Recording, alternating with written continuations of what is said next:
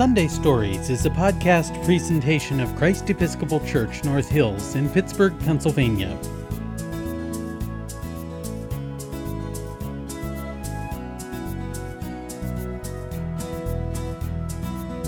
Hello, welcome to Sunday Stories. My name is Deacon Lorena, and I love to share good stories with you. When you get excited about a special day, do you count down the sleeps? Well, guess what? If we count this Sunday, which is Palm Sunday, there will be only seven sleeps until Easter morning. I am so excited. I can't wait until Easter morning when we will say, Alleluia, Christ is risen. Christ is risen indeed. Alleluia. But we need to wait seven sleeps before we can say those wonderful words. This coming week is Holy Week, when we remember how long, long ago God's only Son, Jesus, was betrayed by one of his closest friends, abandoned by all his other friends, falsely accused of doing something wrong, found guilty by the Roman governor, then taken away by soldiers and placed on a cross to die, all alone, for the sins of the world. God chose for all these things to happen to his only Son, Jesus, because God loves us with a deep and unending love and wants us to be with him always. Because Jesus and God are one, Jesus carries through God's plan. Jesus is sad that we are lost. His heart is broken.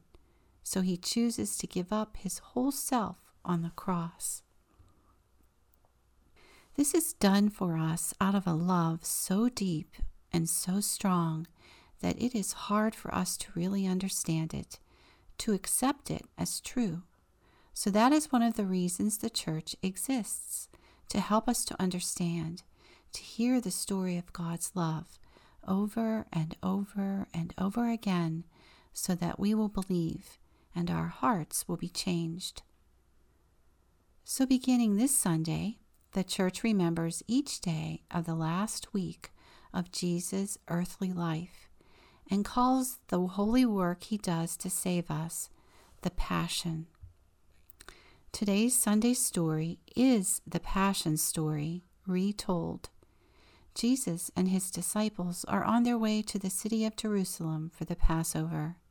Along the way, they will stop in the villages to visit with the people and Jesus will teach and preach and heal the sick, and many people will follow him. They love to hear him talk about God's love. But soon he will teach for the last time, and he will share one last meal with his friends. Let's listen to today's Sunday story. The First Easter by Lois Rock. Long ago there lived a man named Jesus. He was a storyteller and a miracle worker and a preacher. And he tells us the good news, said the children, that God loves us. One spring day, Jesus spoke to his twelve disciples. It's festival time, he said, and we should go to the temple in Jerusalem for the celebrations. When the crowd saw Jesus riding to the city, they began to whisper, Perhaps Jesus is going to make himself our king. Perhaps this is how he will make us all God's people.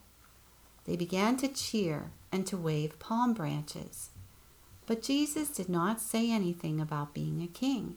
He simply went to the temple. To his dismay, the festival market was in full swing.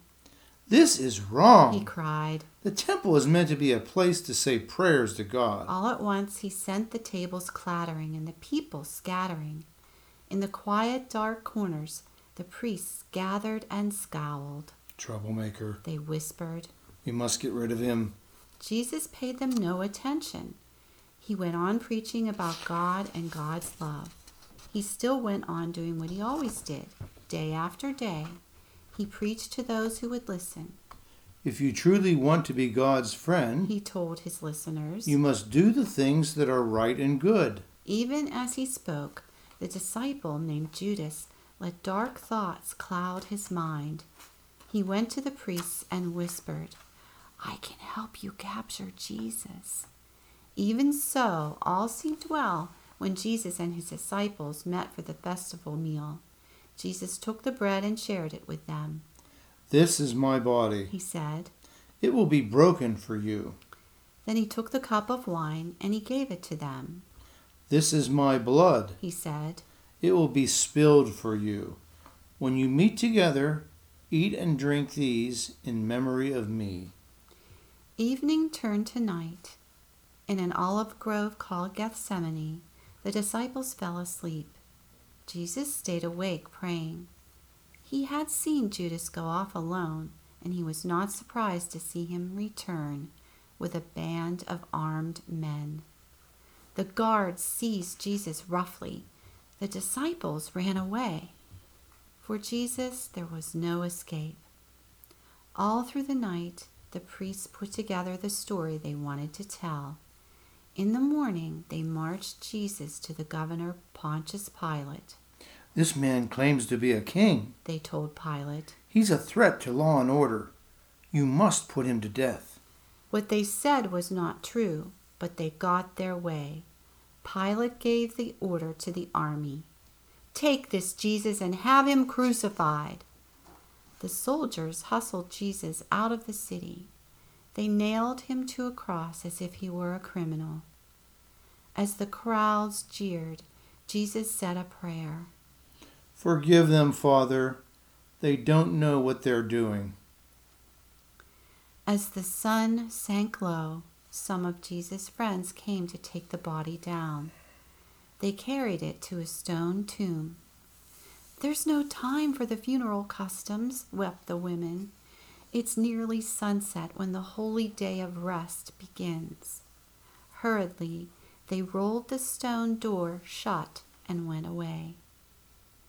Very early on Sunday morning, the women came back. They gasped in dismay. The tomb was open. Jesus' body had gone. As they stood there crying, two angels appeared. Why are you looking among the dead? asked the angels. Jesus is alive. When the church tells the story of Jesus' passion, his death on a cross, it always tells the ending to that story. This is what we celebrate on Easter morning. The stone has been rolled away, the tomb is empty. Jesus is not there. Jesus is risen. Alleluia. Because of what Jesus did for us, we all have a new beginning, and we celebrate that new beginning on Easter morning. We find something new to wear we search for beautifully decorated eggs around the house. These eggs remind us of new life, a symbol of our new life in Jesus. The best egg to find is the beautiful golden Alleluia egg. I can't wait to look for it. But I must wait. I must be patient. I must walk through Holy Week first. And remember all that Jesus did out of a love so deep it is a mystery to be heard in the story of his passion over the next seven days and seven more sleeps until finally we can wake up and shout, Alleluia, on Easter morning. Let us pray. Gracious Jesus, we thank you for loving us, even when we turn away from you, even when we deny you, even when we betray you. Your love is so big, sometimes we get afraid. Sometimes we don't understand. Sometimes we don't know how to love you. Help us to overcome our fear and uncertainty. Help us to be patient. And help us to always remember to praise your name. Amen. Sunday Stories is a podcast presentation of Christ Episcopal Church North Hills in Pittsburgh, Pennsylvania.